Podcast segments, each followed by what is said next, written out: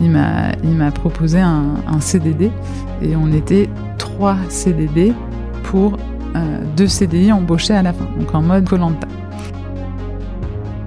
Euh, à l'époque, ça a été, je crois, plus de 500 euh, rendez-vous euh, en physique, parce qu'à ce moment-là, il n'y avait pas de, on ne faisait pas la visio pour pour en convaincre effectivement 150.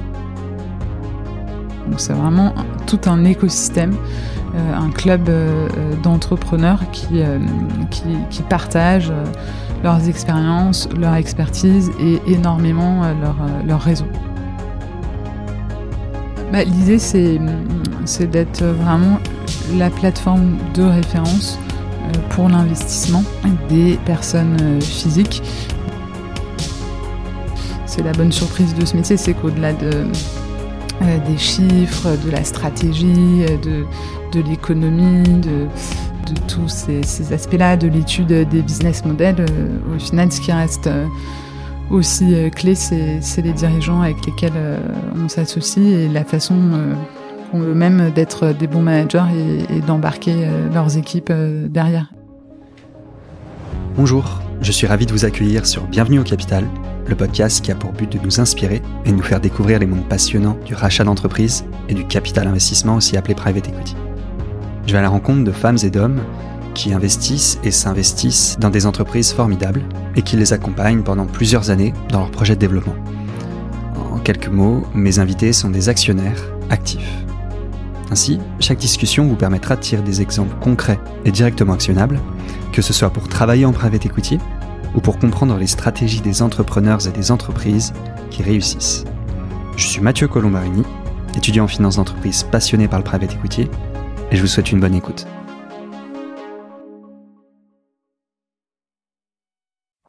Bonjour à toutes et à tous, j'espère que vous allez bien. Je tiens à commencer cet épisode en vous remerciant pour vos nombreux retours euh, sur l'épisode euh, enregistré avec Nam Metzger euh, paru il y a deux semaines. Vous avez adoré l'épisode, donc merci beaucoup pour, pour tous vos retours et vos encouragements. Pour cet épisode 4, on part à la rencontre de Julie Masson, qui est donc associée du club d'entrepreneurs Capital Croissance.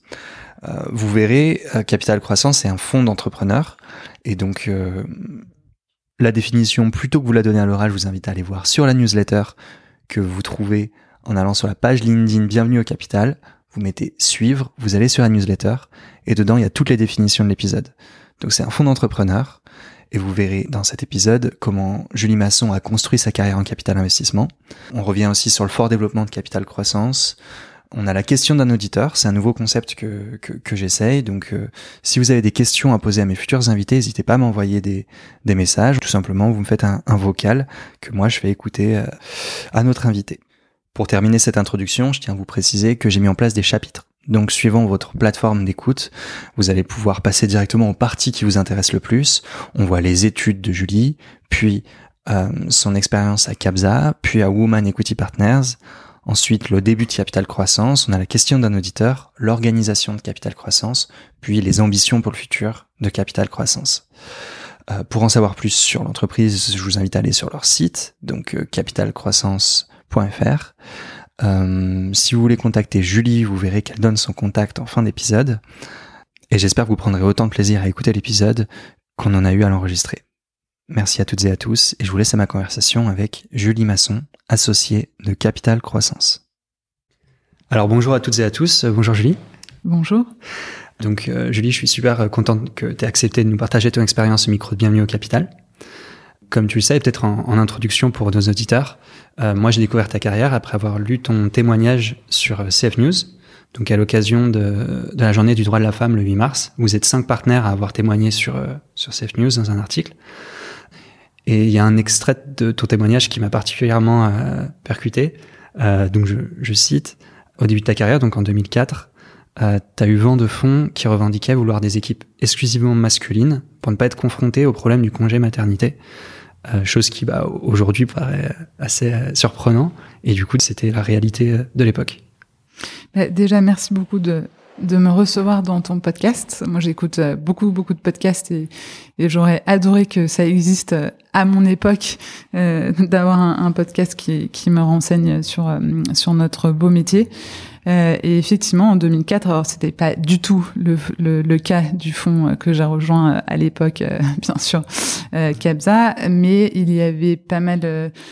Enfin, Peut-être c'était pas la majorité, mais il y en avait quand même un certain nombre euh, qui effectivement indiquaient clairement en interne euh, ne pas vouloir hum, recruter de femmes, à la limite des jolies stagiaires. Euh, oui. ça c'était ça c'était possible pour parce que c'était pas mal pour les emmener en management de presse, mais mais sinon c'était quand même trop d'emmerdement okay. et, et, effectivement après avoir à, à gérer des des sujets de, de congé maternité et puis euh, d'être moins impliqué quand on devient maman et, et oui oui c'était des, euh, des sujets qui, euh, qui existaient réellement à ce moment-là. Des vrais sujets, d'accord. Et j'espère que les choses ont changé, mais j'ai l'impression quand même que ça que ça a évolué dans le bon sens. J'espère, euh, parce que donc justement, tu es assez investi pour la parité, mais aussi pour la RSE.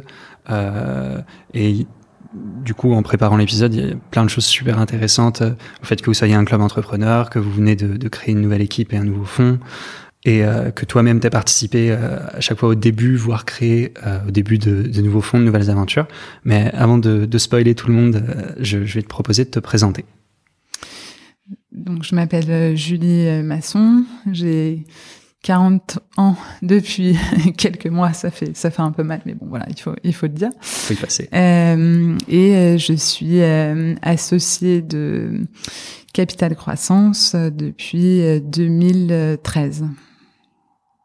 Ok. Euh, tu as fait le, le master 225, je ouais, crois. Exactement. Donc j'ai j'ai fait tout mon parcours à, à Dauphine. Euh, si, euh, pour reprendre un peu l'historique, j'avais pas mal hésité à faire une prépa et une école euh, de, de commerce.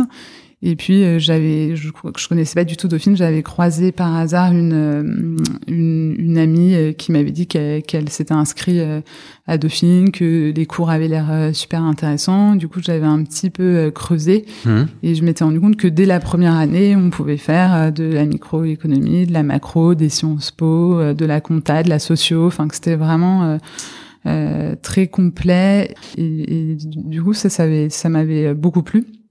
Et, et, je suis allée à Dauphine pour ça. Euh, et moi, j'aimais vraiment toutes les les matières. J'étais très très généraliste, donc ça ça ça m'a beaucoup plu de pouvoir me spécialiser euh, au fur et à mesure. Euh, donc c'était c'était pour ça c'était vraiment des super études parce que ça permettait de, de tout découvrir avant de choisir euh, ce vers quoi on, on voulait s'orienter. Donc après j'ai pris la finance et là encore le choix entre la, la finance de marché, la finance d'entreprise qui euh, ou la finance d'entreprise, bah, j'avais le sentiment qu'on serait plus euh, plus proche des, des sociétés tout simplement mmh. euh, et, et, donc j'ai choisi ce qui s'appelait à l'époque le DESS 225 finance d'entreprise de, de Dauphine et pendant le je crois que c'était pendant le, le, le DESS ou l'année d'avant, je sais plus, on devait faire un, un mémoire en finance fiscalité. Mmh. Euh, et euh, c'est un de mes profs qui, qui m'a dit, euh, bah, peut-être regarde un peu les métiers du, du LBO, ça, ça pourrait, ça pourrait t'intéresser. toi qui, qui, qui, qui est assez généraliste, qui aime bien t'intéresser à plein de choses. Mmh. J'ai plus découvert ce métier. Euh, et, euh, et je me suis dit que qui me euh, qui me ouais, correspondrait bien euh, par son côté. Euh, on touche à tout, on découvre plein de, de business euh, modèles, on, on, doit s'y connaître entre guillemets, voilà, dans, dans différentes mmh. matières de, de, gestion. Et en même temps, on est spécialisé en, en, rien quelque part quand même. On est expert euh, de, de pas grand chose et ça faut faut l'accepter. Il y a des gens qui ont besoin d'être euh, hyper connaisseurs dans dans un domaine, d'être expert de quelque chose. Nous faut faut admettre qu'on est qu'on n'est pas voilà pas, pas expert en un domaine en particulier si on, on doit se résumer c'est okay. et, et, et, euh, voilà et moi qui avais toujours eu du mal à à choisir, bah, je, je, me suis dit que ah ça ça ça me ça me ça, ça me plairait, ouais ça me ça me ça me parlait bien, mais c'était une vision qui était quand même très théorique encore à ce, à ce moment-là. Et, et justement, on, fait un peu un bond en avant, mais après 15 ans d'expérience dans, le, dans le métier, est-ce que la vision que tu avais du métier en tant que en tant qu'étudiante, elle s'est confirmée ou est-ce qu'il y a des choses à laquelle tu t'attendais pas Non, ça c'est ça c'est vraiment beaucoup beaucoup confirmé. et et la bonne surprise, c'est que la dimension humaine est, est, très importante. La dimension relationnelle est très importante. Euh, et moi, mes, euh, mes parents sont, sont tous les deux dans les ressources humaines. Donc euh, c'est vrai que j'avais aussi hésité entre finance et, et, RH, alors que bon, ça n'a pas grand-chose à voir, mhm. mais euh, mais parce que euh, l'enjeu humain m'a m'a toujours énormément intéressé. Je pense que j'ai un peu été, enfin grandi comme ça aussi en fait, mhm. et, et, et au final c'est c'est la bonne surprise de ce métier, c'est qu'au-delà de euh, des chiffres, de la stratégie, euh, de, de l'économie, de, euh, de, de, tous ces, ces aspects-là, de l'étude des business models. au final, ce qui reste aussi clé, c'est les dirigeants avec lesquels on s'associe et la façon qu'ont eux-mêmes d'être des bons managers et, et d'embarquer leurs équipes derrière. Et au final, on en revient quand même beaucoup à ça. Donc donc ça c'était non c'est la bonne surprise mais ça c'est plutôt non non ma, ma vision théorique c'est plutôt euh, c'est plutôt, plutôt vérifié. Mm. Et en parlant de dirigeants, tu as rejoint deux dirigeants justement euh, qui étaient en train de monter à l'époque Capza tout, tout de suite à la sortie d'études, c'est ça? Oui, en fait euh, dans donc moi j'avais pas du tout de, de contact dans dans ce métier, vraiment il y avait personne de mon entourage qui qui le faisait. Alors dans le 225, on était plusieurs à, à vouloir aller dans ce métier et, et, et du coup après ça ça m'a fait des contacts mais à titre perso, j'en avais pas du tout. Et, euh, et c'est un euh, Stéphane euh, Monnier, qui était à l'époque responsable du département financement de, de KBC Bank, donc là le LBO mais côté dette, qui était prof de notre master et, et qui du coup euh, prenaient souvent des, des stagiaires euh, du master euh, voilà quand ils trouvaient qu'ils avaient l'air pas trop pas trop pas trop mauvais. Et du coup j'ai rejoint euh, KBC Bank pour un stage de quelques mois euh, classique euh, en financement donc côté dette. Stéphane me dit bon, moi j'ai j'ai pas de poste pour toi je je je recrute pas. Mmh. mais il y a quelqu'un qui est pas mal qui s'appelle Christophe Carvedis et euh, qui, est, qui est en train de, de monter un fonds. Euh, ça s'appelle Capzanine euh, et, et, et, va le voir. Donc j'ai rencontré Christophe Carvelis, donc le fondateur de de Capzanine, ça s'appelait pas encore Capza, ça s'appelait Capzanine, euh, qui avait, euh, qui était en train de lever le fonds avec David Opno. Euh, il, devait avoir sécurisé, euh, je sais plus exactement, peut-être 40, 50 millions. Et l'idée, c'était de lever un, un fonds de, de 150 et qui s'est terminé à, à, 200 millions finalement. Et donc, ils étaient en train de, de constituer euh, euh l'équipe. Il n'y avait pas encore complètement la visibilité sur à combien euh, on atterrirait. Donc, ils, ils, choisissaient à ce moment-là plutôt des, des juniors. Okay. Et euh, Tant mieux. voilà. Et, et, du coup, c'était c'était une vraie chance. Euh, après, euh, quand Christophe, euh, euh, je l'ai vu, bon, c'est tout de suite hyper bien entendu. Mmh. J'ai pas tout compris parce que j'étais pas expert du métier. Je, je savais à peine ce que c'était que de la de la mezzanine. voilà, il m'a expliqué son concept, donc qui était de mettre dans le le même fond du capital et de la mezzanine d'avoir un, rendement assez sécurisé du fait de faire de, de la mezzanine et euh, en même temps un peu euh, amélioré par le fait de mettre aussi euh, des tickets en capital, d'où le nom Capzanine. Donc c'était vraiment très très innovant et et je me suis dit bon il a l'air il a l'air super, il a l'air de, de savoir euh, où il va. Le concept a l'air euh, très novateur. Mmh. J'ai pas tout compris, mais ça, ça, quand même. mais ça, a l'air Ça a l'air intéressant. Et, euh, et donc il, il m'a, il m'a proposé un, un, CDD et on était trois CDD pour euh, deux CDI embauchés à la fin, donc en mode Colanta. Et, et, et j'ai réfléchi. À côté de ça, il y avait l'autre voie qui était de faire de euh, du TAS, enfin de, de transactions de services, d'aller euh, dans un cabinet d'audit pour faire des, des due deals pour pour des fonds, ce qui peut être aussi très très formateur. Mmh. voilà, et avec bah, tout de suite un CDI, un niveau de rémunération intéressant. Sur des acteurs qui sont déjà connus. Et, et exactement. Et mais je j'ai vraiment eu l'intuition que que ça allait plutôt plutôt bien marcher. Voilà. Et Christophe dit, mais je m'en souviens pas, il paraît que, que dit que j'adorais faire des modèles Excel et que c'était ça qui lui avait plu parce que c'était rare que les gens disent ça. Alors que bon, aujourd'hui, je, c'est la partie que j'aime le moins, je pense, de notre métier, c'est les simuler Excel. Mais bon, à l'époque, apparemment, je devais être un peu, un peu geek, un peu à fond sur les chiffres et, et, ça lui a beaucoup plu et c'est pour ça, c'est pour ça qu'il, m'a pris. Voilà. Donc, effectivement, je suis arrivée euh, comme ça, euh, euh, au tout début de, de l'histoire, euh, de, euh, de Capzanine. Euh, et la toute première salariée avec Christophe et David, mais enfin deux mois après, voilà, il y avait il y avait d'autres d'autres personnes qui qui nous ont rejoints, dont Laurent Bénard qui est qui est le directeur général aujourd'hui de de de Capza. Euh, donc c'était une super expérience. La levée de fonds a été faite assez assez rapidement, euh, voilà, avec euh, pas mal d'institutionnels. Assez rapidement. En plus, euh, tu m'as dit que l'objectif c'était de 150 millions. Finalement, ils ont levé 200. Donc ça a été super bien accueilli. Oui, ça a été. Je pense qu'effectivement le, le, concept était euh, était vraiment novateur. On a tout de suite fait des deals et on faisait beaucoup de, de deals parce que j'y suis restée 8 ans et je crois que j'ai dû travailler sur 15-16 opérations.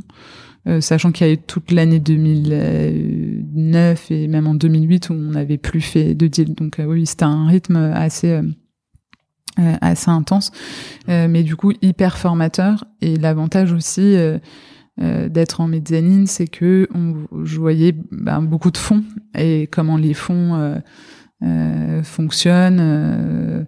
Euh, ça, ça, ça, permettait de, voilà, de, de, voir un peu les bonnes et les, mauvaises pratiques des fonds euh, euh, en equity, de voir comment ils étaient sur euh, sur des managements de presse, de et puis et, et, puis au début, le, un, un, des deals aussi qu'on avait regardé, on, on avait pris plutôt un, un pour commencer un ticket en, en en suiveur derrière un autre mezzaneur. Donc du coup, c'était aussi super pour pour moi pour pour apprendre et, me et me former.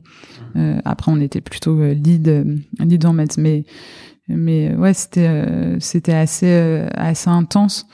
Mais une énorme chance d'être arrivé arrivé là avec bah, Christophe qui est un super super investisseur euh, donc euh, et je travaillais euh, en direct euh, avec lui avec David aussi. Je travaillais en direct avec David parce qu'il n'y avait pas de, de structure intermédiaire à ce moment-là. Mmh. du coup c'était c'était top. Tout de suite très exposé des contacts avec les dirigeants rapidement des lignes à suivre où bah, du coup j'étais quand même une vraie interlocutrice pour euh, pour euh, pour les dirigeants euh, avec Christophe bien sûr mais pour les choses un peu du quotidien enfin donc c'était c'était hyper hyper formateur et l'occasion de voir énormément de de deals, de business model et de voir comment comment d'autres fonds fonctionnent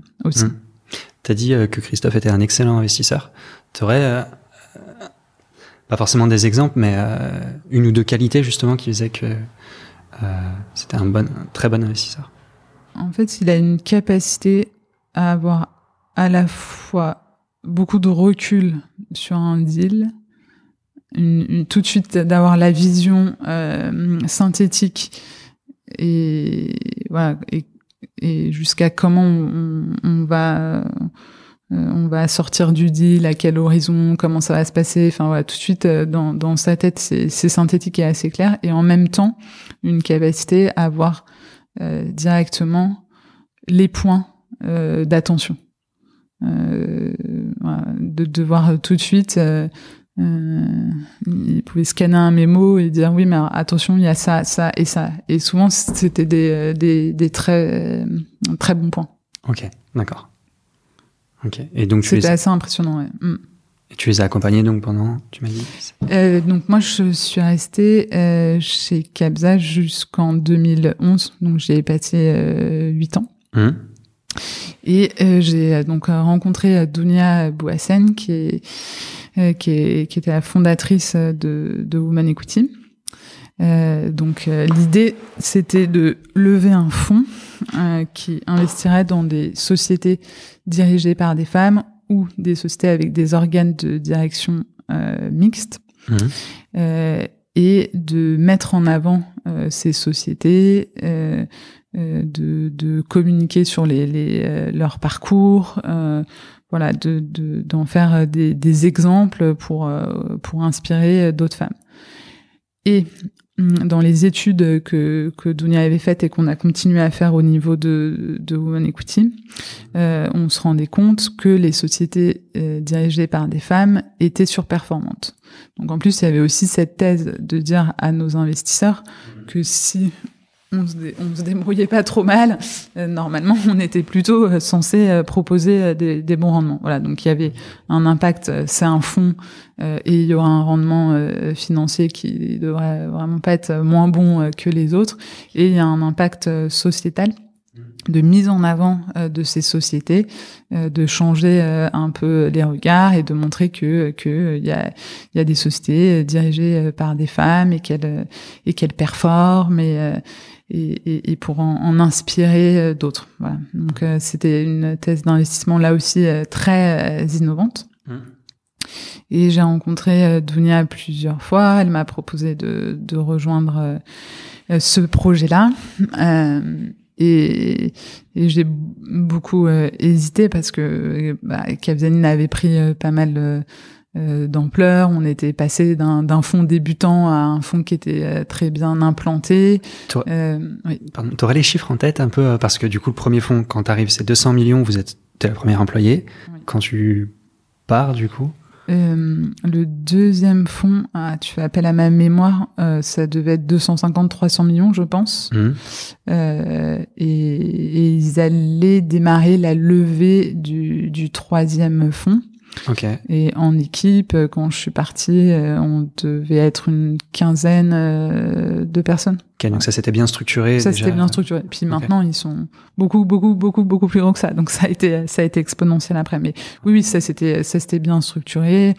Euh, L'image de Capzanine était établie sur sur la place. C'était vraiment devenu un, un mezzaneur assez assez incontournable à cette à cette époque. Il y avait une équipe bien renforcé, bien euh, euh bien constitué. Euh, ouais, une, une, vraie crédibilité, une notoriété qui était qui était assise et et, et, pour moi-même un, un, grand confort parce que il y avait des super équipes, on avait une une secrétaire générale et, et son équipe euh, qui était top. Euh, il y avait euh, une office manager qui qui nous chouchoutait. Donc voilà, il y avait hmm. aussi même à, titre perso des, des, super beaux locaux. Enfin voilà, un, un, hmm. un, grand confort.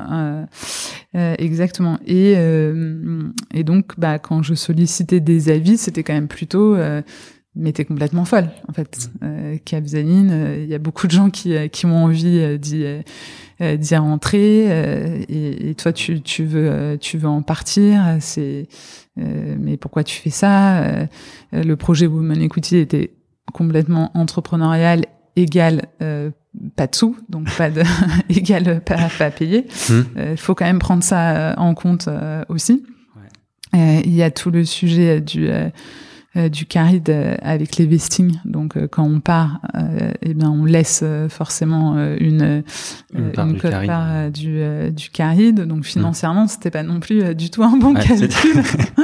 Et, donc je me suis beaucoup posé la question. J'ai dit, je pense que j'ai dit une première fois non à Woman Equity. Et puis et puis ça m'a ça m'a vraiment trotté dans la tête et et j'étais très bien euh, chez Kebza, mais, mm, mais au fur et à mesure du temps, toute la dimension mezzanine me plaisait quand même euh, euh, beaucoup euh, de moins en moins en fait. Parce que à côté de ça j'avais l'occasion de faire des deals en capital euh, où on était vraiment proche euh, euh, des sociétés. En mezzanine on était sur des sociétés de taille souvent plus importantes voilà et plus le temps passait plus je me rendais compte que moi à titre perso j'aimais les PME et, et et d'investir en capital pour être proche des dirigeants pouvoir euh, euh, voilà, réellement euh, les, les accompagner. C'était vraiment ce qui, ce qui, qui me bottait le, le plus. Et, et puis, il y avait tout le, le côté très porteur de sens et d'avoir un impact, enfin d'avoir un, un, autre but à son travail que l'aspect purement euh, financier. Mmh. Euh, et donc, euh, et donc pour toutes ces raisons-là, j'ai j'ai franchi le pas. j'ai pu faire aussi parce que parce que Capzanine a accepté de me faire une rupture conventionnelle, et ce qui était vraiment sympa.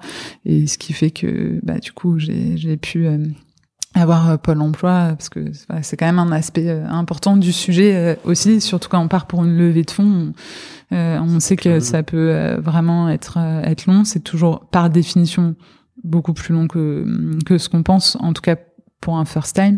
Hmm. Euh, et donc il faut il faut aussi prévoir ça, comment on va on va se financer et avec un worst case scénario si ça dure encore plus longtemps. Euh, euh, que, que prévu. Euh, voilà. Après, bien sûr, on, on, peut toujours retrouver euh, un job dans, dans un autre fond, mais, mais c'est un, un, métier où il n'y a pas non plus tant de, de postes que ça. Donc, ouais, donc c'était risqué. Et est-ce que tu te souviens du jour où tu as pris la décision, où tu t'as dit, euh, ok, je, je vais y aller?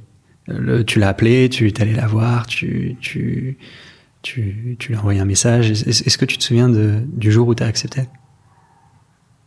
Non, je m'en souviens pas. Euh, non, je m'en souviens pas. Je me souviens du jour où j'ai annoncé à Christophe que je partais. Ça, je m'en souviens très bien.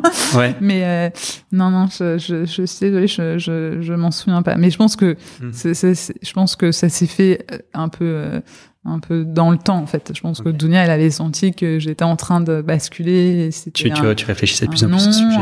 oui, mais il y a ça encore, mais, mais, oui, je pense que c'était plus euh, c'était plus euh, c'était plus comme ça. Ok. Et donc tu as quitté Kabza et, et, vous êtes lancé dans. Et on s'est lancé euh, dans dans Women Equity. Euh, donc euh, il y avait euh, une association euh, qui existait mmh. qui s'appelle Women Equity for Growth mmh. et qui était déjà une bonne base avec un réseau très important de, de dirigeantes, avec tout un tas d'animations et d'events autour de, de ces de ces dirigeantes, un palmarès qui euh, bah, qui est encore sorti euh, cette année, euh, le, le, palmarès Women Equity, donc qui met en avant des, des parcours de femmes dirigeantes. voilà, donc il y avait cette jolie base associative et qui, qui permettait de, de rencontrer des, des, femmes dirigeantes. Et, et, et, donc on est on est parti en euh, en levée euh, de fonds et on, a levé un certain montant, euh, mais euh, qui n'était pas suffisant pour lancer le projet avec la bonne envergure comme on souhaitait, comme on souhaitait le faire. Et, et, du coup, malheureusement, au bout de 18 mois, presque deux ans, on, on, a décidé d'arrêter. Je pense que c'était un peu trop euh, euh, novateur euh, pour euh, pour l'époque et que ça voilà ça a pas su enfin on n'a pas su à ce moment-là trouver le le, le, bon de toute façon une first time team en plus ça reste ça reste compliqué ça reste un pari sur un ouais, moi je trouvais que c'était un, un, super concept mais le, le marché des souscripteurs, on va dire, n'était pas totalement pas acheté prêt à, à, ça. Euh, et aujourd'hui, Woman Equity est, euh, et à, à, à, nouveau en train de, de, relancer une, une levée de fonds. Mmh. Et donc je leur souhaite euh, vraiment de tout cœur que que ça marche et que le, le marché euh, voilà aujourd'hui soit soit Achète plus la prêt à accueillir euh, ce genre ce genre d'initiative. et du coup on en arrive à, à capital croissance. Mmh. donc mes, mes trois associés, Eric, Fabrice et Cédric, avaient lancé Capital Croissance en, en 2012. et mm, moi, début 2013, l'initiative, enfin, on prend la décision, voilà, on va pas y arriver avec Woman Equity, donc. Mmh. Donc euh, moi, euh, euh, moi j'arrête et, et, donc je crois, j'avais beaucoup entendu, enfin on, se connaissait de nos expériences précédentes, on s'était, enfin voilà, je, je, les connaissais un peu, un peu tous les trois. J'avais suivi le fait qu'ils qu lançaient Capital Croissance. et, et du coup, je les ai, je les ai rencontrés. là, j'étais, pour être honnête, pas complètement dans un mood euh, euh, encore entrepreneurial. Je me disais bon bah voilà, ça va pas marcher. Euh, peut-être qu'il vaut mieux que j'aille me remettre au chaud, voilà, dans une maison institutionnelle. J'étais un peu échaudée et j'ai rencontré Eric, Fabrice et Cédric. ils avaient sécurisé 20 millions d'euros un objectif de fonds qui était à 75 millions, puis après je, je te détaillerai le, le modèle euh, capital croissance. Et, euh, et quand bah, ils m'ont expliqué euh, leur concept, euh, eh bien je me suis dit que que c'était aussi très novateur, très différenciant. Euh, et puis tout simplement après c'est des rencontres humaines où on a on a vraiment bien bien accroché sur sur la façon de voir euh, le, le, le, métier, euh, de, de, de ce qu'on voilà, de, de ce qu'il voulait faire euh, euh, de, de tout ça. Euh, et, et après avoir hésité en me disant mais est-ce que je repars encore euh, pour deux ans de d'inconfort? Mmh. et, et, bien et bien et bien j'y suis allée parce que parce que le projet était top voilà Donc à l'intuition encore ben, je pense que je pense que oui. Euh, et après, il y a plein de gens pour le coup qui qui me recommandaient euh, de d'y aller. Ok. Ouais. D'accord. Les refs étaient, euh, les références sur eux étaient euh, étaient étaient très bonnes. ouais. donc. Et, et, ouais, donc effectivement, je, à l'intuition, on va dire. bah, justement, il y a Pierre, donc un, un auditeur qui, voulait te poser une question. Donc, euh, il m'a fait un vocal, je te, je te la fais écouter. Euh... Bonjour Madame Masson, Pierre Famtrong, étudiant en finance et stratégie à Sciences Po Paris. J'ai vu que vous aviez participé au début de nombreux fonds. Je trouve ça très intéressant et en fait, je voulais simplement savoir si vous pensiez qu'il fallait euh, une âme d'entrepreneur pour réussir en private equity. Alors, c'est une très bonne question que je m'étais jamais complètement posée euh, comme ça d'ailleurs.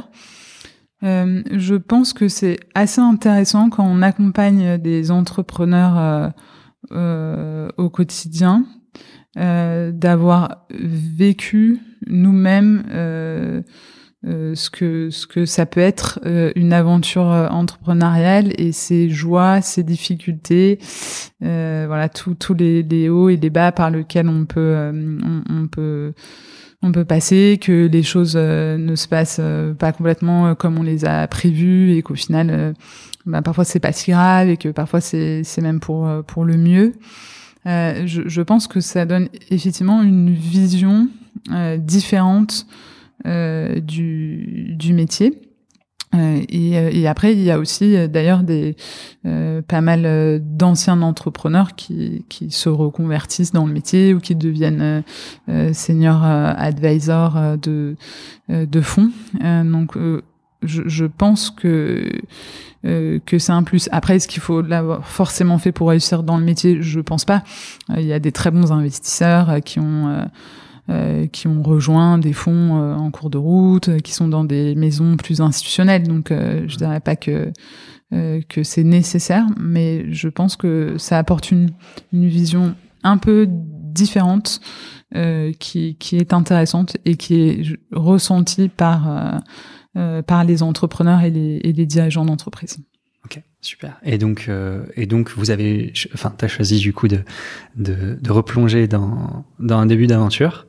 Et donc, euh, 20 millions, on en est à 20 millions de sécurisés, euh, début 2013. Donc, tu les rejoins.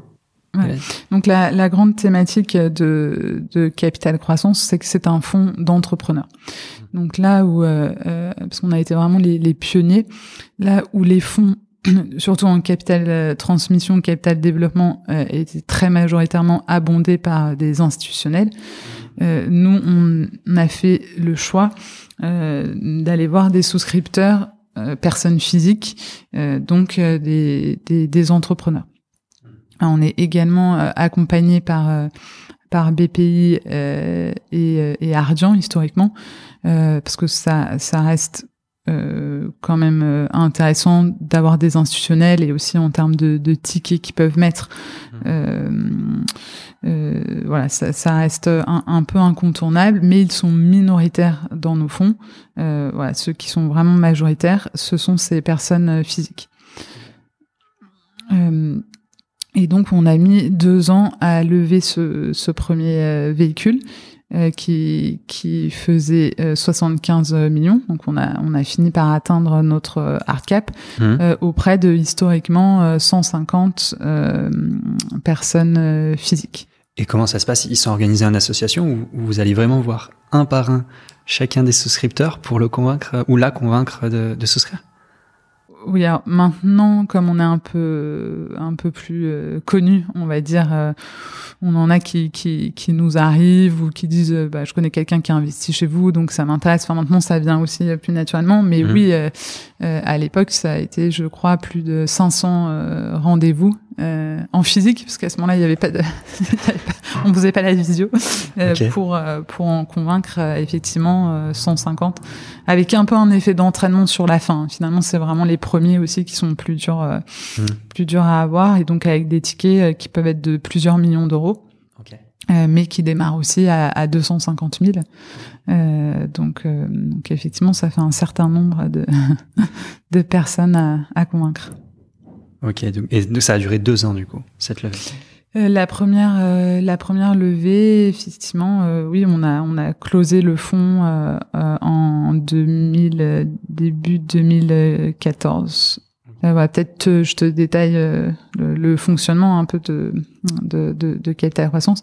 Et, et donc l'idée c'est que ces, ces souscripteurs, il y en a beaucoup qui ont été en euh, ont été ou sont entrepreneurs. Euh, on a euh, des, des, familles aussi, par exemple, qui ont qui ont ont eu des, des grosses des grosses entreprises. On a des, des patrons de TI, euh, on a quelques patrons de, grands groupes aussi, euh, et, c'est des gens qui ont aussi envie de venir chez nous pour pour être au contact des, des PME, et, et, donc nous on les on les sollicite beaucoup pour accompagner les sociétés dans lesquelles on investit. Donc c'est vraiment tout un écosystème, euh, un club euh, d'entrepreneurs qui, euh, qui, qui partagent leurs expériences, leur expertise et énormément leur, leur réseau. Et donc on a structuré autour d'eux tout un accompagnement des, des, des sociétés qui que d'autres fonds euh, ont aussi, euh, mais nous la distinction c'est qu'il est il est beaucoup euh, finalement en interne avec des gens qui sont qui sont nos, nos souscripteurs.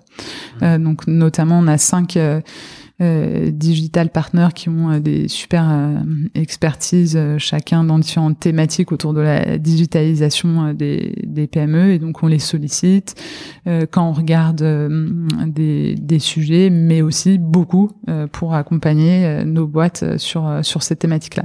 De la même façon à l'international, euh, on a deux bureaux de représentation via deux euh, familles, une qui est implantée à New York et une autre qui est implantée euh, à Hong Kong, donc voilà, qui sont des, des familles de souscripteurs. Et, et du coup c'est pas le même regard que lorsqu'on prend des des consultants euh, externes. Voilà, c'est des gens qui sont euh, qui sont impliqués. Mhm. Et on et pour tout ce qui est euh, business développement, c'est aussi hyper intéressant parce que concrètement, quand on investit dans une société et qu'elle nous dit, bah, j'ai besoin de me euh, développer sur tel euh, segment de marché Est-ce que vous avez des contacts eh ben Nous, on lance un, un appel à nos à nos souscripteurs. voilà, telle société dans laquelle vous avez investi indirectement a besoin de de tel contact. eh bien euh, voilà, et ça, ça marche très très bien. On a, on a tout de suite beaucoup de contacts. Après, la société les transforme ou pas. Après, derrière, ils font leur job. Euh, mais ça permet d'avoir euh, sur sur euh, vraiment plein de secteurs tout un tas de d'introduction, de portes ouvertes.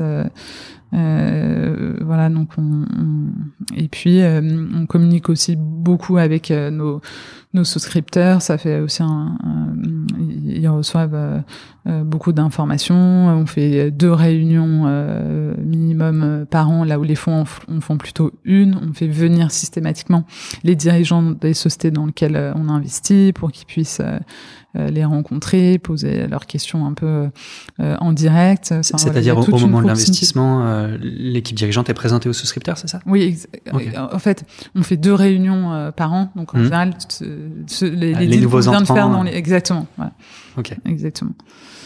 Et, et donc c'est c'est vraiment de la, la, proximité avec les PME pour nos souscripteurs et euh, un accompagnement pour les sociétés dans lesquelles on investit euh, qui est différent.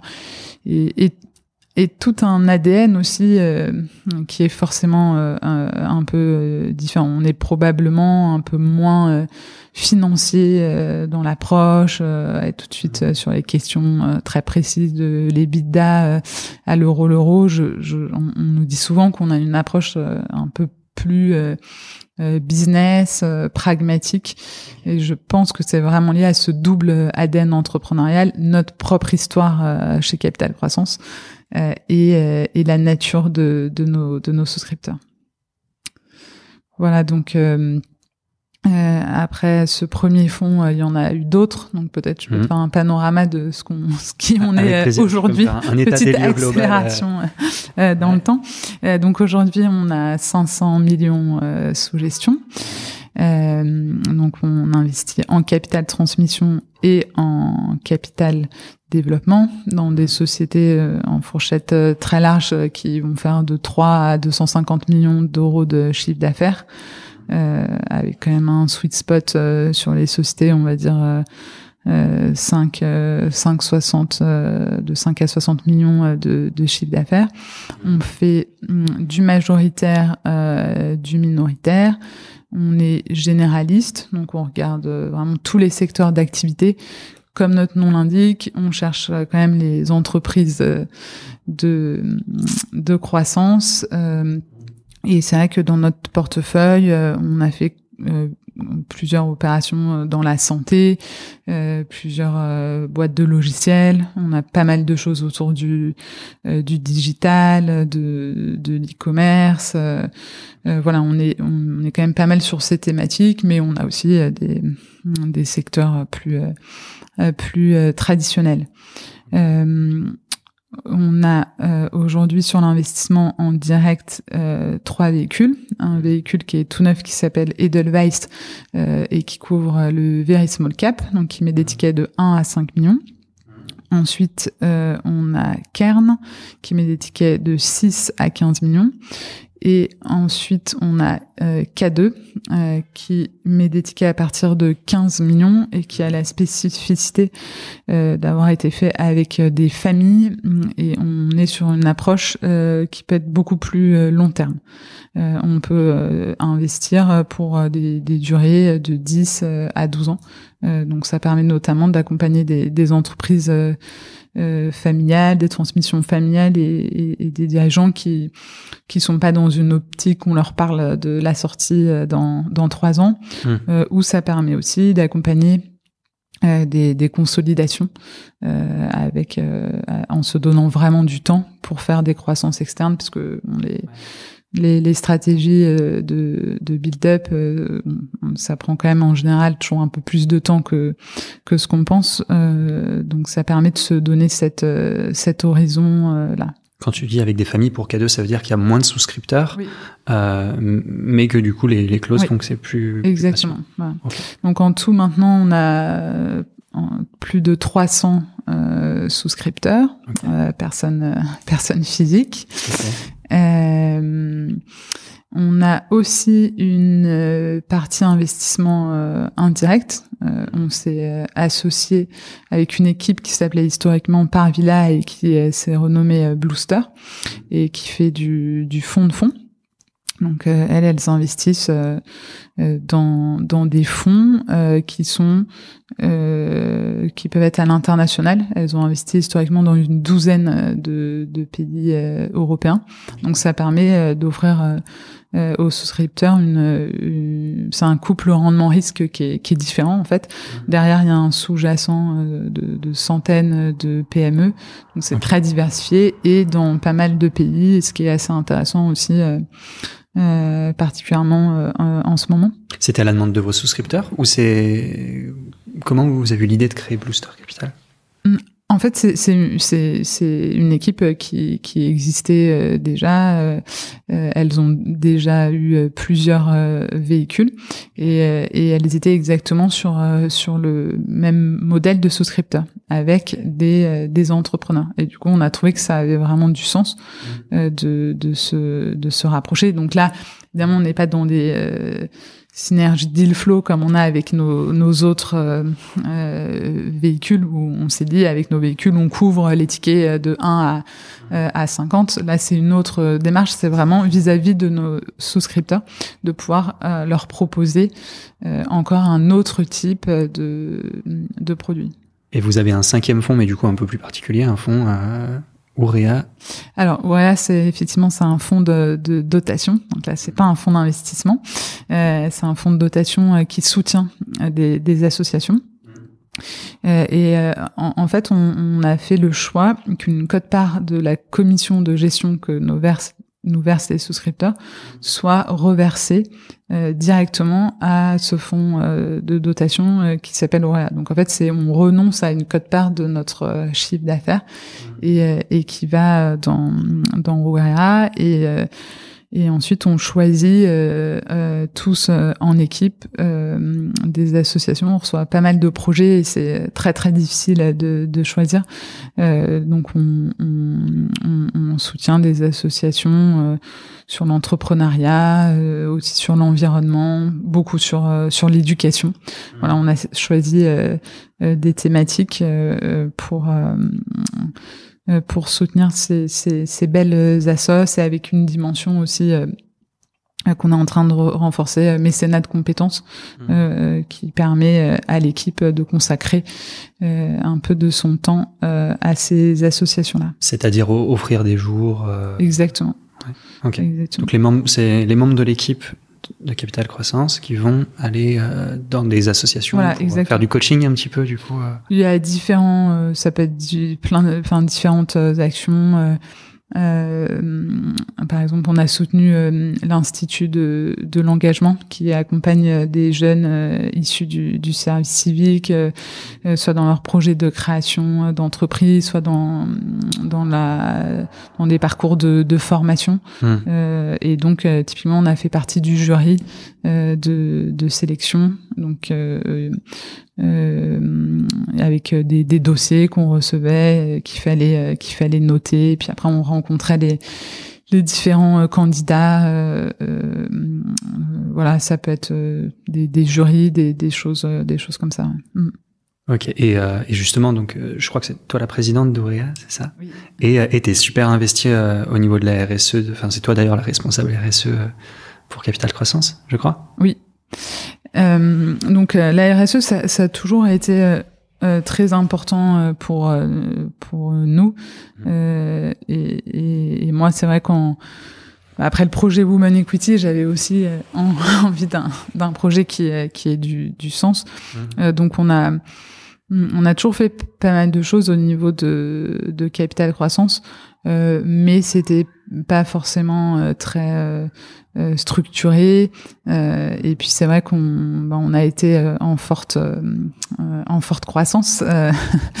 donc il y a, y, a, deux ans on était encore, enfin peut-être deux ans et demi maintenant, on était sept personnes et puis maintenant on va être 25. Enfin voilà, donc on a connu cette forte croissance qui fait que qu'on avait un peu de mal à, à, à tout faire à la fois, mais mais là on, on a vraiment renforcé notre notre dispositif euh, sur euh, sur ce sur ce sur ces thématiques RSE. Je pense qu'il y a eu aussi euh, pas mal de, de prise de conscience euh, personnelle dans dans l'équipe, notamment sur l'urgence climatique. Enfin, un petit peu comme comme tout le monde ces ces dernières ces dernières années. Et, euh, et, donc dans la dans le fonds Edelweiss, donc qui est le fonds Very Small dont on est en train de terminer euh, la, la levée, euh, on, on, a fortement renforcé le dispositif et ça a vocation ensuite à s'appliquer à nos autres fonds. Donc c'est un peu mmh. comme notre lab. okay. Euh, et dans la dans le CARID euh, sur Edelweiss, il y a mmh. une cote-part qui est sur des objectifs euh, extra-financiers. D'accord. Donc on n'a pas choisi de faire un fonds d'impact euh, à proprement parler, un fonds d'impact, c'est-à-dire qui sélectionne des business models nativement à impact euh, euh, positif, euh, mais on a plutôt pris le parti de dire que finalement chaque business model doit prendre en compte ces grands enjeux euh, et, euh, et donc euh, plutôt d'accompagner ben, toutes toutes les, les sociétés à se à se saisir de, de ces de ces enjeux. et, et donc il, il, y aura des objectifs clairs participation par participation qui qui conditionneront ou pas le fait de pouvoir obtenir le CARID sur sur cette partie-là.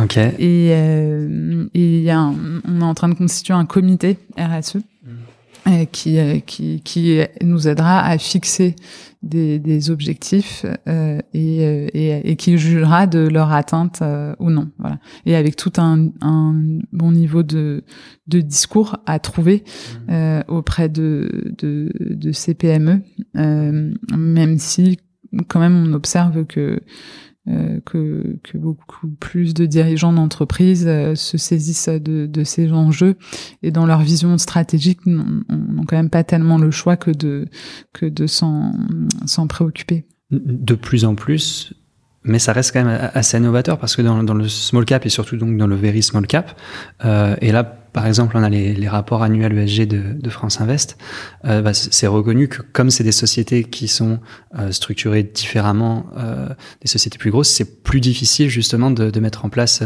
des reporting et même donc des actions concrètes dans ces entreprises. Oui, effectivement, c'est des, c'est des entreprises euh, avec euh, des dirigeants qui sont bah, quand même souvent euh, au four et au moulin, où il est, euh, où il n'y a pas toujours même forcément de direction financière structurée.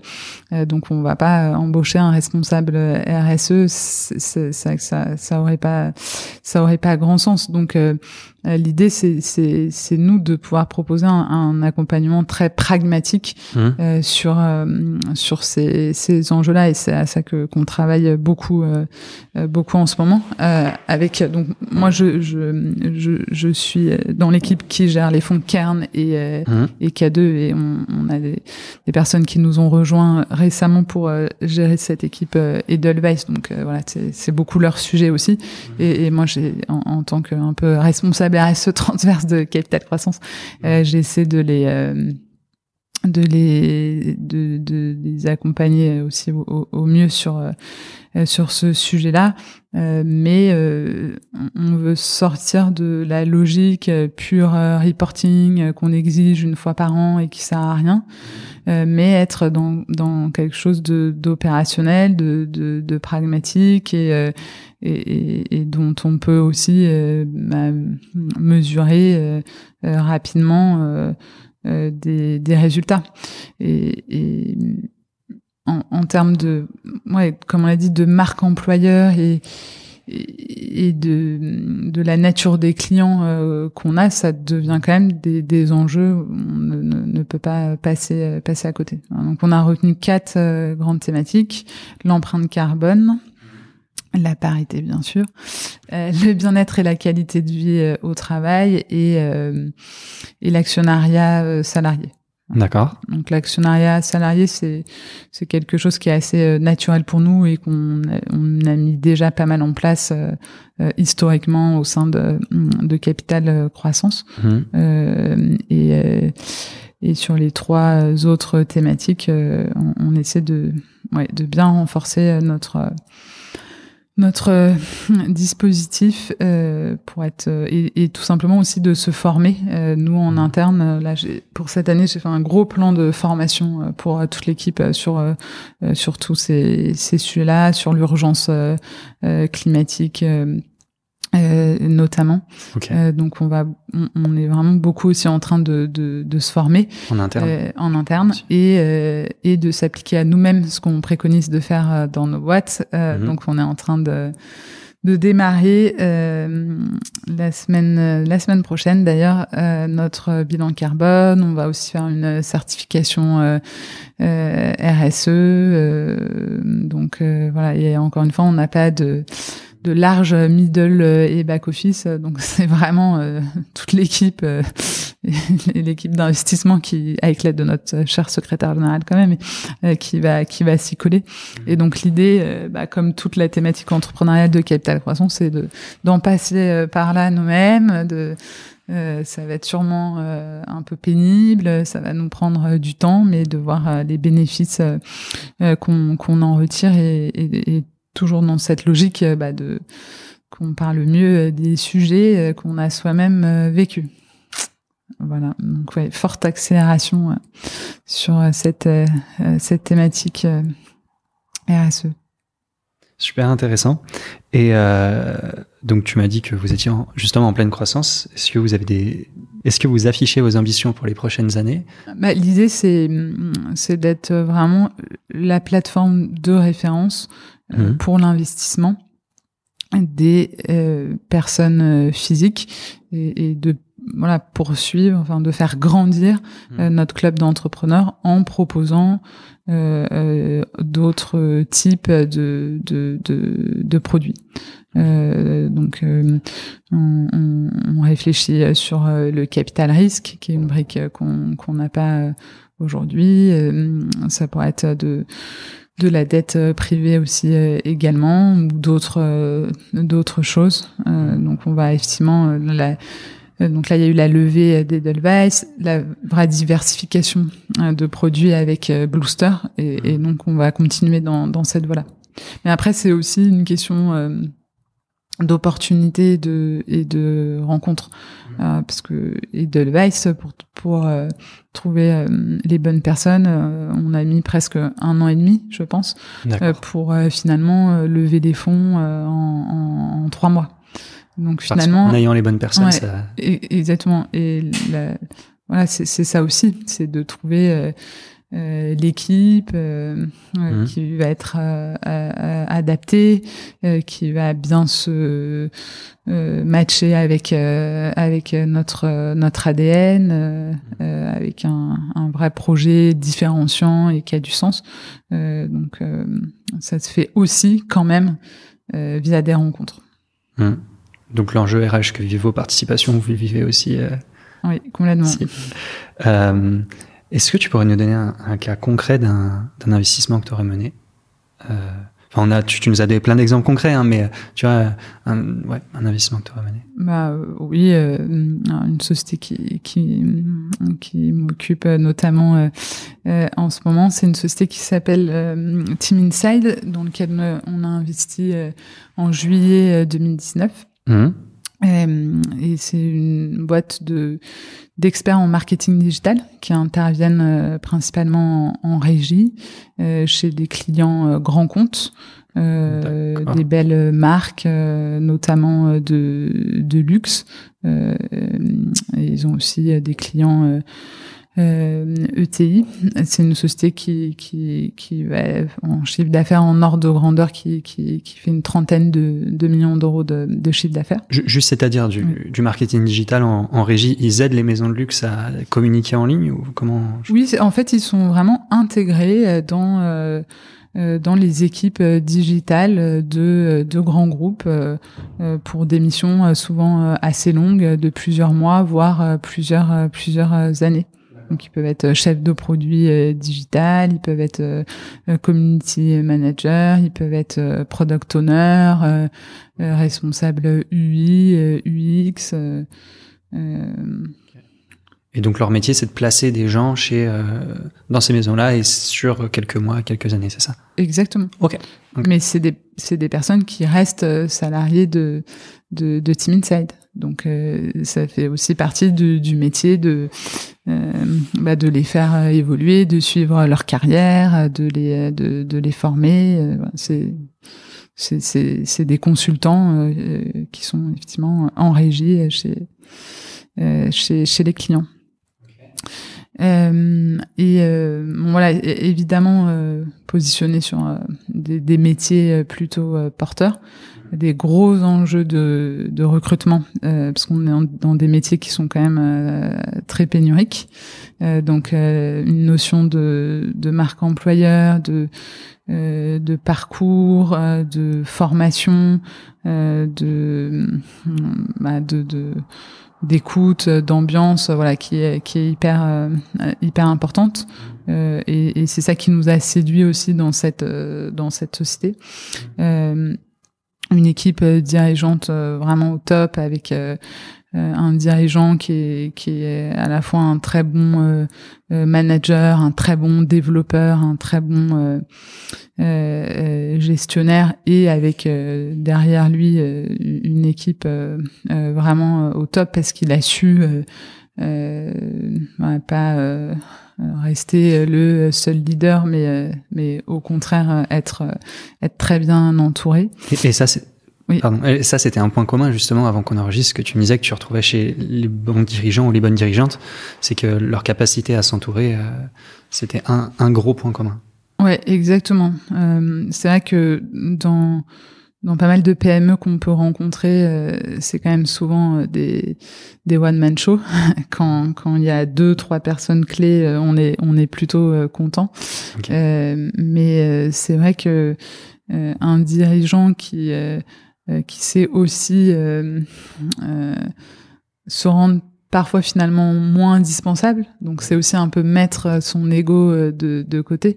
Euh, bah c'est un super dirigeant qui arrive à faire grandir d'autres personnes. Alors, il faut que la taille de la société euh, le permette. Évidemment, dans une société de petite taille, on peut pas on peut pas le faire, mais euh, il faut que la taille le permette mais oui un, dirigeant qui qui sait fédérer autour de lui des managers clés les rendre très autonomes et être lui-même au final euh, dans un rôle euh, euh, surtout de d'animateur. Mmh. moi, je pense que que c'est une une vraie vraie force. Et puis, c'est un peu moins risqué aussi quand, quand en tant qu'investisseur, quand on a un peu moins de dépendance que quand c'est juste sur une, une seule personne. Même si ces, ces personnes leaders charismatiques restent quand même très clés dans l'entreprise. Euh, et ce que je te disais aussi avant l'enregistrement, c'est que euh, un, très bon dirigeant, pour moi, c'est aussi quelqu'un qui va être capable d'accompagner toutes les phases de, la vie d'une société. Et ça, c'est très compliqué à, trouver parce qu'il y a des personnes qui vont être des excellents développeurs, il y a des personnes qui vont être euh, des excellents gestionnaires, il y en a qui vont adorer restructurer des entreprises. Et finalement, c'est assez rare de trouver une personne. Alors, c'est aussi pour ça qu'il peut y avoir des binômes, euh, euh des trinômes euh, qui se constituent quand on peut pas forcément trouver de, tout ça chez, chez une personne. mais ça, c'est, c'est assez rare et on a vu à quel point c'était important quand il y a un an, lors de la, le début de la crise sanitaire, bah, du jour au lendemain, le ciel euh, nous, nous tombe sur la tête et il faut euh, en général tout réorganiser où il y a des sociétés qui étaient stars euh, avec des grosses croissances et, et, et du jour au lendemain il n'y a plus de, de, clients même si au final c'est pas ça qui s'est passé et ces boîtes là ont, ont, au final très bien repris. Mais bon à ce moment là quand même on pouvait avoir l'impression que, que tout s'arrêtait. Et, et, ceux qui sont à la fois très bons développeurs, mais qui savent aussi gérer des, des grosses crises. pour moi, c'est assez rare et, c'est des qualités effectivement qui sont qui sont très importantes et que nous on va beaucoup regarder en tant que tant qu'investisseur. Comment tu fais pour le regarder Parce que dans des process qui sont euh, avec mes, autres discussions, j'entends souvent que les, process sont de plus en plus courts, comme ils sont intermédiaires, concurrentiels. Euh, c'est une séduction des deux côtés. Mais, euh, mais des process très courts, comment tu fais pour... Euh, eh ben, c'est, c'est, c'est, ça qui est, qui est hyper compliqué, mais qui est mm. aussi hyper, hyper intéressant. C'est, c'est effectivement, c'est pas comme un entretien d'embauche pour recruter quelqu'un dans l'équipe, on fait venir la personne euh, on l'a fait voir, euh, on lui fait je sais pas combien de tours euh, pour qu'elle voit toute l'équipe. on lui fait fait un, faire un petit test de personnalité, euh, voir on lui fait faire euh, des, des, cas concrets, enfin voilà. Évidemment, tout ça avec un dirigeant euh, d'entreprise, euh, on va pas du tout pouvoir faire ça. Et comme tu le dis très bien, notre métier est de plus en plus dur et extrêmement concurrentiel. et on arrive encore à trouver des situations un peu privilégiées où on, on, va pouvoir être assez peu de fonds. Euh, euh, mais euh, mais on est aussi euh, dans des dans des dans des process face à d'autres fonds. Et donc nous-mêmes on doit être avant tout dans un rapport de séduction. Donc c'est de l'évaluation de l'autre mais tout en étant voilà. Donc c'est c'est c'est effectivement c'est c'est c'est compliqué. Et, et, je pense que ça rejoint quand même au final de, de l'intuition. Et que notre métier, euh, on a beau tout rationaliser, euh, euh, et ce qu'on fait évidemment chez Capital Croissance, des audits très très poussés, des compréhensions de, de business model, analyser les potentiels de développement, euh, des equity stories, comment on pourra en sortir, enfin euh, rentrer dans le détail précis des chiffres. Évidemment que voilà qu'on fait notre boulot et que et qu'on fait ça, mais mais au final, notre métier c'est c'est avant tout pas se tromper euh, sur les personnes avec lesquelles lesquelles on s'associe. Et c'est et le plus dur. Et je pense que même quand on est très expérimenté on peut se tromper. Mais c'est ça aussi qui fait qui fait tout l'intérêt de notre métier et qui fait qu'on que c'est pas possible de, de s'ennuyer, c'est que bah, déjà on va voir des euh, des nouvelles boîtes, euh, des nouveaux secteurs euh, en permanence, même si avec les années il y a certains secteurs qu'on commence quand même à, à, bien connaître, mais bon, on peut, il y a toujours des niches, il y a donc ça, ça, ça reste tout le temps passionnant et puis et puis ne ne pas s'endormir sur ses lauriers et se dire que qu'on peut aussi euh, se, se, se, tromper euh, euh, et, et, et, pas forcément bien évaluer les, les, les personnes. Quoi. Et ça, ouais, faut rester toujours très humble par rapport à, par rapport à ça. Ok. du coup, on a dérivé par rapport à Team On a dérivé. Voilà, donc une super une, une, super équipe, secteur porteur et et c'est hyper intéressant parce qu'on on, les accompagne dans, dans les croissances euh, externes. Mmh. Euh, et donc là, on, un peu plus d'un an et demi, avec la crise sanitaire, on va réaliser la quatrième euh, opération de, croissance externe. Donc c'est assez actif, où en fait on, on ajoute euh, euh, d'autres métiers complémentaires. Donc il y a une première acquisition d'une société qui s'appelle Elevate dans la dans la data. ensuite une autre société euh, euh, pour euh, pour aller sur les métiers de product owner, product manager. Et ce qui est intéressant, c'est qu'on n'est pas du tout sur des, des, sociétés avec des dirigeants qui partent à la retraite et on, on reprend la boîte.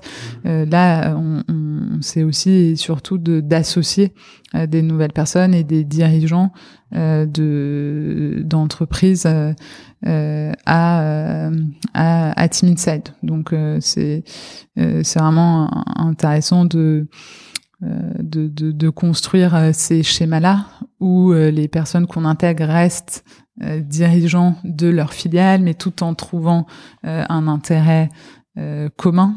Voilà, donc c'est un peu d'ingénierie financière et un, un état d'esprit aussi qui est voilà qui est hyper intéressant où on fédère finalement euh, plein de plein d'entrepreneurs et, euh, et où on les fait enfin quand je dis on, euh, surtout Jean-Sébastien dirigeant les les les voilà fait que que ça fonctionne au service du groupe mais avec chacun qui a son âme d'entrepreneur et qui conserve son indépendance sur sur son périmètre donc c'est Beaucoup de communication, j'imagine. Ouais.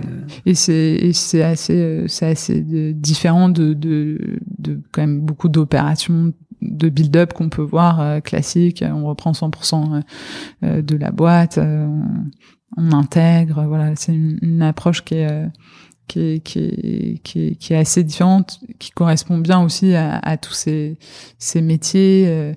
Euh, un peu plus euh, un peu plus nouveau et, et ces profils de, de personnes qui, qui, qui qui ont créé leur boîte, mmh. qui trouvent que c'est intéressant de rejoindre un groupe, mais qui veulent euh, quand même conserver leur âme et leur et leur indépendance quotidienne. Ok. Et vous êtes entré avec une thèse de consolidation, du coup, j'imagine. Oui, exactement. Vous le savez avant même. De... Bah, c'est vraiment pour ça aussi que Jean-Sébastien a choisi de faire rentrer un fonds. C'était pour accélérer sur euh, sur ces sur ces thématiques-là. Et c'est et c'est principalement ce qu'on euh, ce qu'on lui apporte. Ouais. Ok, ok. Et donc euh, quatre acquisitions en deux ans? Euh, non, même pas en deux ans. Pas encore deux ans. ah oui. en 18 mois.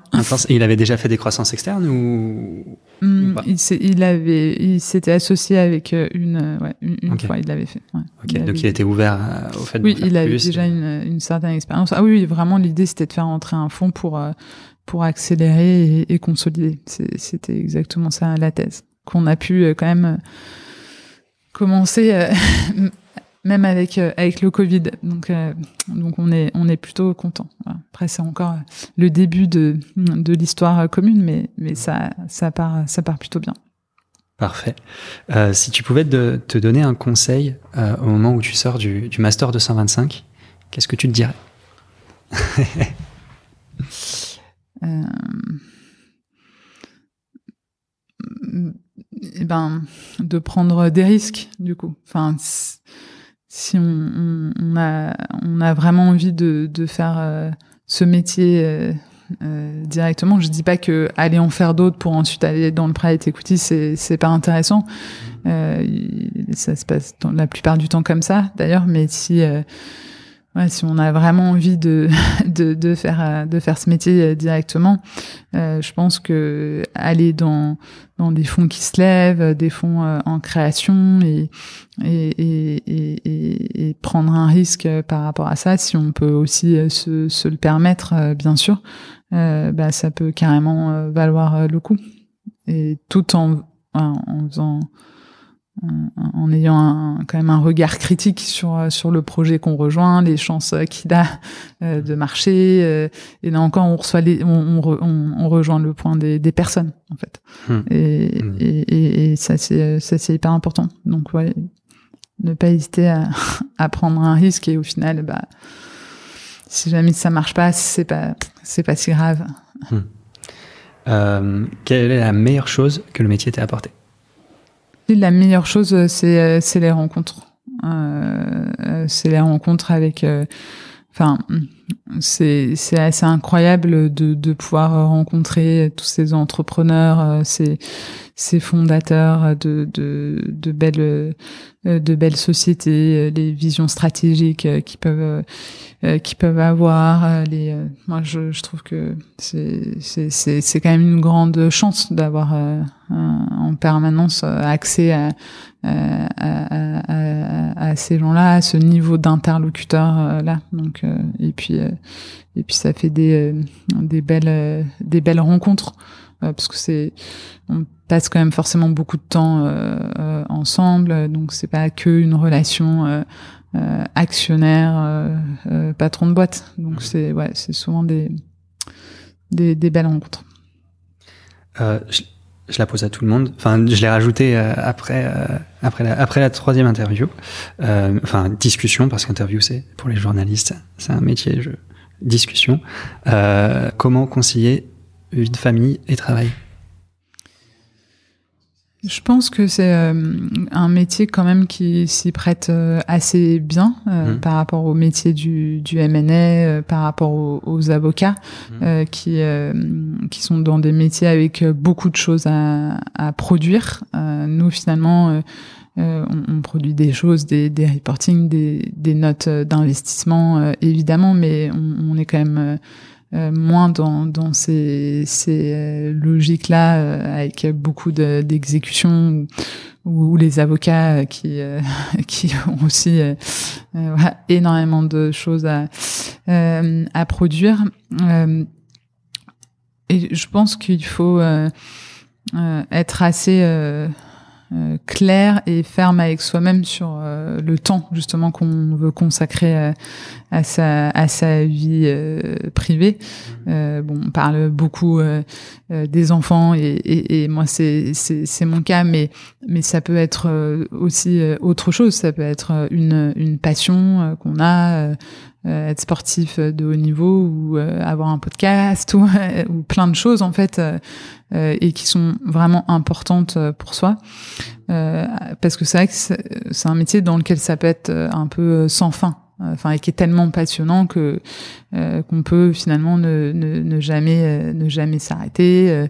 Euh, c'est quand même un métier aussi de chasse où il faut tout le temps en permanence aller chercher des deals. Enfin c'est c'est totalement infini. Donc je pense qu'il faut être très clair avec soi-même se mettre des euh, des limites et se consacrer euh, du temps. Enfin, moi, il y a vraiment euh, des, des, moments, moi, concrètement, je vais, je vais parler des enfants, mais mais, mais je veux pas ramener que le sujet aux enfants, euh, mais c'est ce qui est important pour moi en ce moment. euh, et, donc moi, entre 19h30 et 21h, je, je n'existe plus. Voilà. Mais par contre, ça implique aussi que du coup, bah, à 21h, euh, potentiellement, je me reconnecte, euh, voire euh, même je propose des calls, enfin, j'ai pas de, de, sujet. Mais voilà, cette plage horaire, je, je, je la réserve pour eux. voilà, et, et, et c'est clair, c'est comme ça. Après, évidemment qu'il faut rester tout le temps flexible et que euh, si euh, il y a un call hyper important euh, sur un deal et qu'il faut le faire, sinon on va perdre le deal. Évidemment que qu'on sait s'adapter, il faut être tout le temps flexible. Il y a des il y a des il y a des moments, il faut être complètement à fond. quand ouais, au moment de gagner un deal, quand on fait un closing, quand on fait évidemment, mais mais en mode un peu quotidien, il faut se réserver des plages euh, comme ça. Et après, c'est une question d'organisation et de gestion des priorités. Moi, je gère vraiment mes priorités euh, à la journée, voire à la demi-journée. Euh, donc, j'arrive et aujourd'hui, il faut qu'il y ait ça, ça, ça que, que j'ai fait, que j'ai lancé. Et sachant que bah après, euh, on est aussi à dispo de nos participations. Donc, si j'ai un dirigeant euh, qui m'appelle, euh, il va devenir prioritaire sur sur ma liste. Si euh, pour gagner un deal, il faut qu'on parte voir la boîte, ça va redevenir prioritaire. mais moi, en tout cas, personnellement, je suis très organisée et, et, et en permanence en train de réajuster euh, les, les, priorités. T'as des t'as des box un petit peu dans ta semaine et euh, ça c'est le créneau perso et après ouais par demi journée tu dis. Euh, exactement. Exactement. Ok. Et est-ce que il y a des box qui sont régulières? Euh, du coup, bah, en semaine, c'est t'essayes d'avoir ta box de 19, 19h30 à, 21h. Est-ce que dans la semaine, t'as par exemple le lundi matin, c'est réservé aux équipes et t'essayes de faire ça toutes les semaines ou?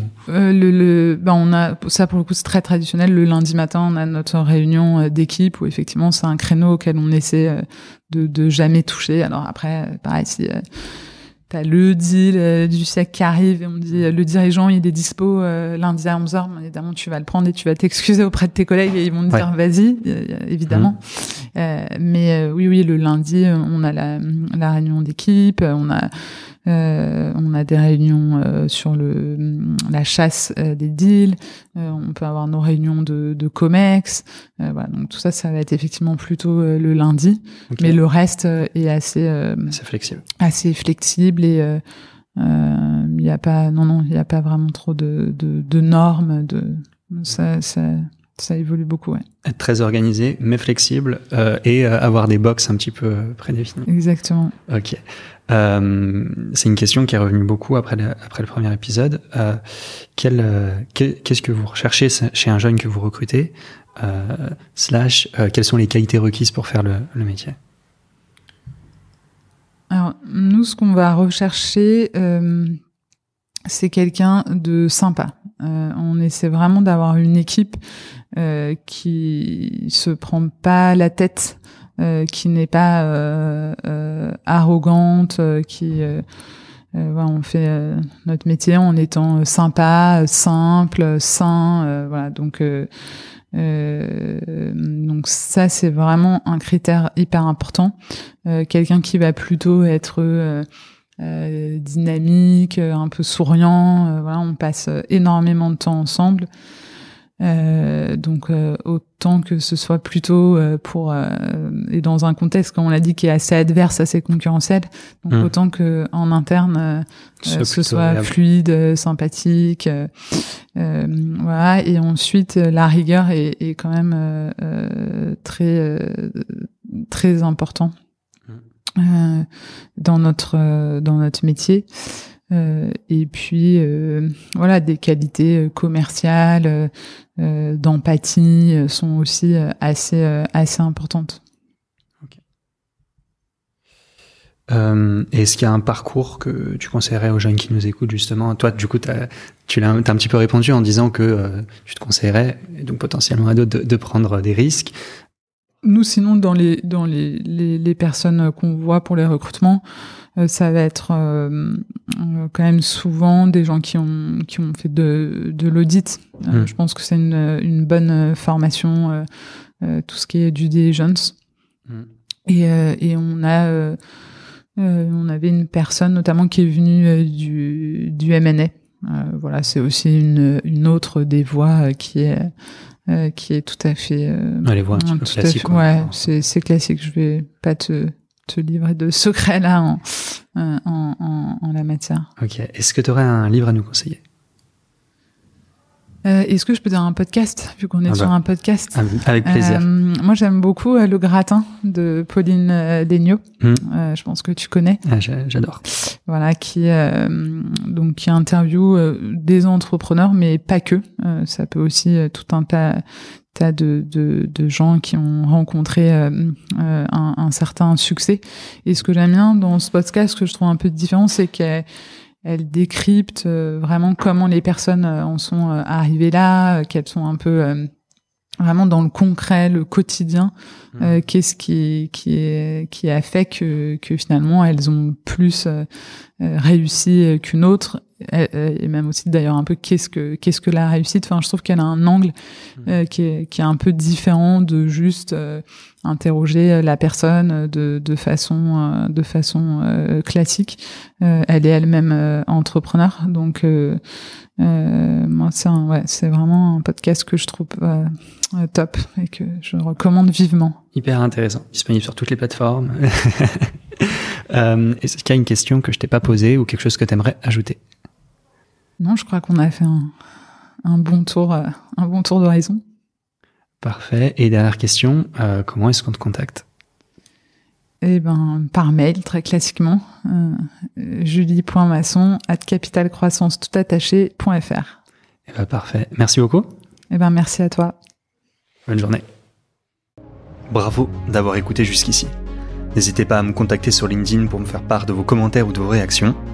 Je compte sur vous pour noter cet épisode sur votre application de podcast préférée, pour le partager à tous vos amis, tous vos collègues qui pourraient être intéressés. Et en attendant, je vous embrasse, passez une bonne semaine et gardez la forme.